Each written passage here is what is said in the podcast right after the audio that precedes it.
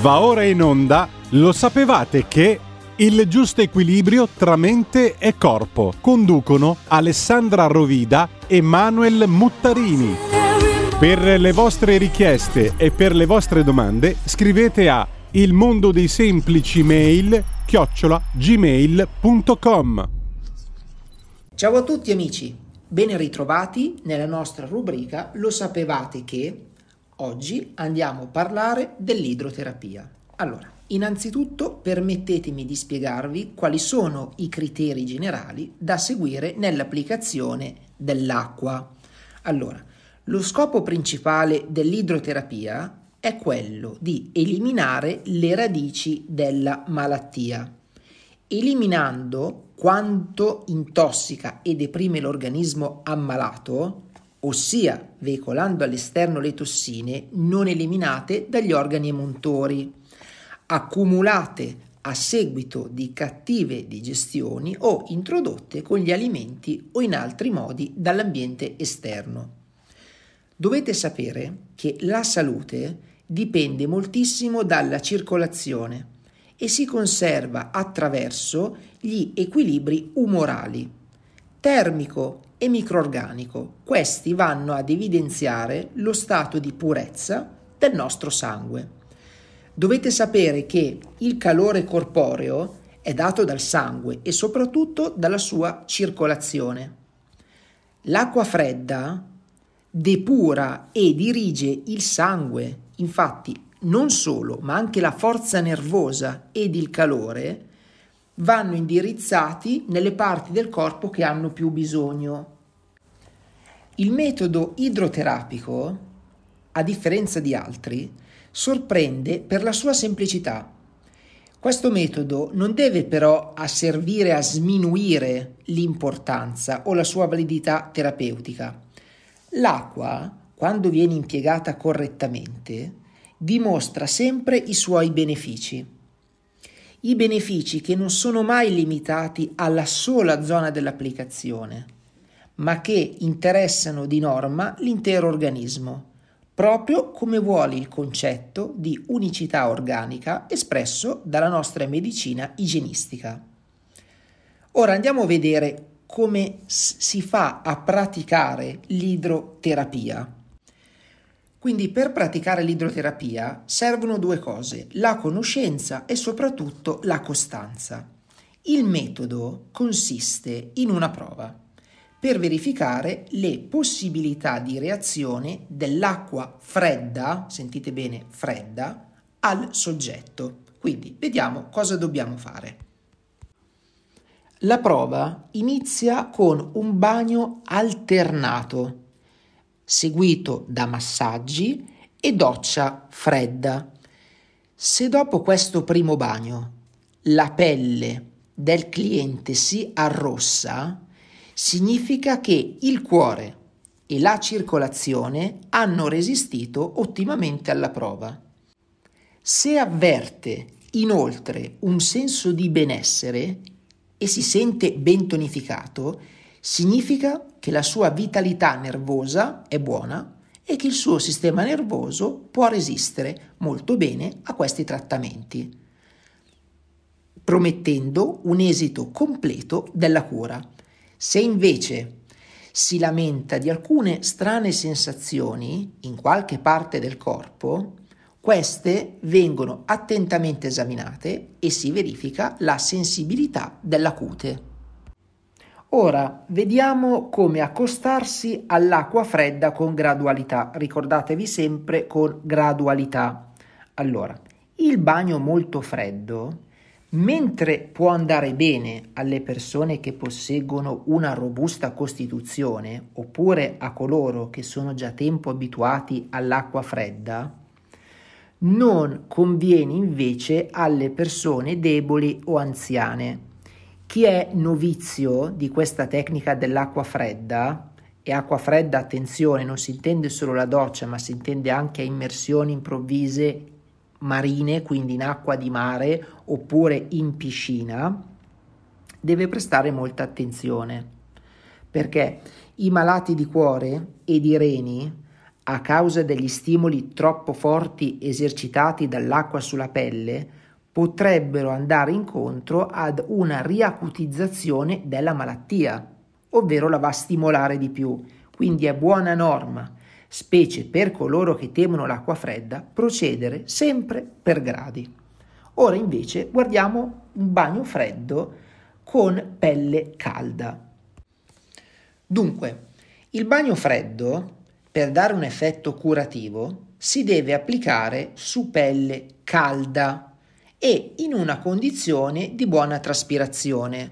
Per la traspirazione fate riferimento alla puntata di cui parlavamo della spazzolatura per aprire bene i pori della pelle. La necessità di avere un buon calore cutaneo quando si deve affrontare l'applicazione fredda porta a riconoscere le ore della giornata più favorevoli all'organismo, che sono quelle del mattino e del primo pomeriggio, un arco di tempo in cui la temperatura del corpo è la più calda ed il fisico non è ancora particolarmente stanco. Queste sono dunque le ore che si addicono di più alla pratica idrica. Una cosa molto importante è sempre quella di rispettare i tempi di digestione. Non sottovalutateli mai, perché durante la digestione avvengono dei flussi sanguigni verso gli organi più interni che vanno ad influire sulla circolazione in generale ed in particolare su quella periferica, per cui mentre le mucose viscerali tendono a congestionarsi, la pelle tende a raffreddarsi. Se voi gli date uno stimolo cutaneo freddo durante la digestione, va a disturbare le secrezioni digestive, la fermentazione e l'assorbimento del cibo. Ricordatevi, qualunque trattamento con l'acqua deve avvenire lontano dai pasti o comunque a digestione ultimata. Se si pratica prima, occorrerà terminare la reazione 30 minuti circa prima di iniziare il pasto il tempo necessario a completare la reazione di calore. Ecco alcune ancora alcune nozioni per il bagno freddo. Kneip sosteneva che non è mai conveniente rimanere per lungo tempo immersi nel bagno, specie se l'acqua è molto fredda. Il freddo eccessivo, specialmente appunto in questi lunghi di applicazione, indeboliscono l'organismo e invece non lo rafforzano. Per questa ragione Kneip consigliava applicazioni fredde di breve durata, pensate da mezzo minuto a tre minuti, con la frequenza di uno o due bagni alla settimana e l'applicazione fredda e prolungata produce in tutti i casi una perdita di calore, quindi bisogna stare attenti. Va bene, però bisogna seguire dettagliatamente queste regole. Arriviamo adesso alle applicazioni locali. Parliamo dei bagni ai piedi. Un semplice bagno ai piedi, caldo o freddo, non solo appartiene alle pratiche di igiene della persona, ma riveste un'importanza anche terapeutica. Chi non ha mai provato a mettere eh, a bagno i piedi stanchi ed accaldati e poi sentirsi d'un tratto riposato o rinvigorito? Penso proprio a tutti. Anche in questo caso gli effetti delle applicazioni locali non si limitano solo alla zona di applicazione dell'acqua, ma si estendono in tutto l'organismo fino alla regione più lontana. Perciò non è che faccio i piedi e mi serve i piedi, no, magari mi aiuta proprio in un'altra estremità, addirittura la testa. Quindi un bagno freddo ai piedi toglie sì le tensioni alla testa, arresta le normali emorragie nasali, se praticato prima di dormire, pensata calma e favorisce il sonno. Gli effetti che produce sono diversi, è decongestionante ed opera sui sistemi, in particolare quello nervoso e circolatorio. Quindi la durata del bagno freddo, come aveva già detto, è di uno o due minuti, varia appunto a seconda della temperatura dell'acqua. Si pratica eh, è meglio farlo da seduti con i piedi immersi fino a sotto la caviglia e mantenendoli mossi, ossia movimentando l'acqua. E se poi in fondo al contenitore ci sia magari anche qualcosa di rugoso, eh, si è ancora più agevolati perché fa da automassaggio e può servire a stimolare le terminazioni nervosi presenti nella pianta del piede. Il bagno ai piedi invece in acqua calda è particolarmente utile nelle congestioni dello stomaco o quando serve a ridare calore all'organismo. È da evitare in presenza di varici o di infiammazioni tipo la flebite, se poi non vengono appunto prese le opportune precauzioni. Nel bagno caldo si possono aggiungere, a seconda della necessità, i rimedi che Kneip amava tantissimo, cioè degli infusi. Li mettete dentro nella vasca e, e poi potrebbero essere decotti, piante medicinali del tipo dell'equiseto, del tiglio, fior di fieno, rosmarino, ginepro o altre sostanze tipo, che ne so, il latte, il sale, l'argilla. Il, il bagno poi ai piedi si può fare anche a temperatura variabile, cioè iniziando con una temperatura dell'acqua a 30 gradi e poi si aumenta fino a 40-45 gradi in un tempo di 10-20 minuti e poi si ridiscende lentamente ritornando alla temperatura iniziale. Si completa poi con il consueto lavaggio a freddo, sempre quando appunto si fa la, la, il bagno con, con, il caldo si deve poi finire con una, un'immersione con l'acqua fredda. Questo bagno si raccomanda a chi soffre di ipertensione arteriosa, di sciatica e reumatismi, non solo, anche asma e catarri bronchiali. Ed ora parliamo del bagno alle braccia.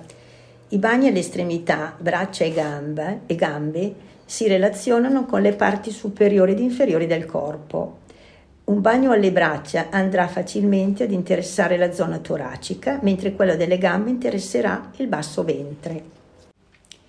Un bagno freddo alle braccia decongestiona il torace e la testa e stimola le innervazioni del simpatico, portando così beneficio a chi è stanco e a chi soffre di bassa pressione arteriosa. Questo sarebbe da praticare il mattino e alla sera alleve anche gli stati di oppressione al torace, migliora il respiro, soccorrendo anche gli asmatici eh, ed è un buon aiuto anche eh, nelle forme di tachicardia. Non bisogna però dimenticare quando ci si predispone all'applicazione fredda, perché la temperatura corporea, ricordate che deve necessariamente essere calda. Il corpo, se non è caldo, va scaldato. Il tempo di immersione in acqua fredda oscilla sempre tra i 10 e i 30 secondi al massimo, cioè praticamente 1-2 minuti. Terminata l'applicazione, occorre frizionare le braccia con un guanto di crine o semplicemente con le mani fino al completo asciugamento. Alcuni movimenti delle braccia possono servire a ripristinare la normalità calorica, basta muoverle il tempo di applicazione del bagno caldo, 38-40 gradi alle braccia, va da 1 a 3 minuti e queste applicazioni sono decongestionanti particolarmente per le regioni corporee superiori, cioè spasmi al torace. Quando voi fate l'immersione nelle braccia dovete utilizzare appunto una, un contenitore oppure nel lavello e le immergete, immergete le braccia fino al gomito, anzi direi magari un 10 cm sopra il gomito. Proseguiamo il nostro viaggio nell'idroterapia andando a dare un'occhiata anche al lavaggio nasale. Dovete sapere che il lavaggio nasale è una delle più vecchie pratiche igienistiche questa ha lo scopo di mantenere pulite le prime vie respiratorie. Questo lavaggio si applica mediante un comune, una comune, diciamo, sondina di gomma rettale per bambini. L'apparecchio verrà disposto ad un'altezza di 30-50 cm sopra la testa per avere una pressione del liquido non forte ma sufficiente giusto per entrare nelle cavità nasali.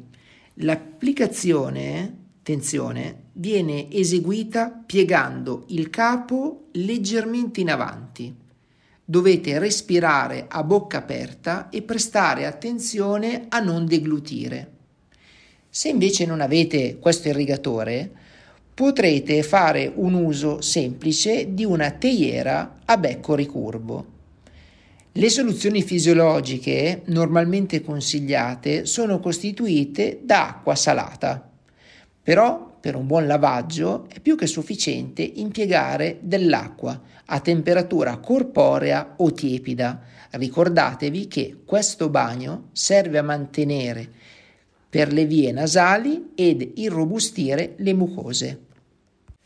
Concludiamo il nostro viaggio andandovi un ultimo consiglio, vorrei parlarvi delle applicazioni esterne, ovvero frizione o fregagione.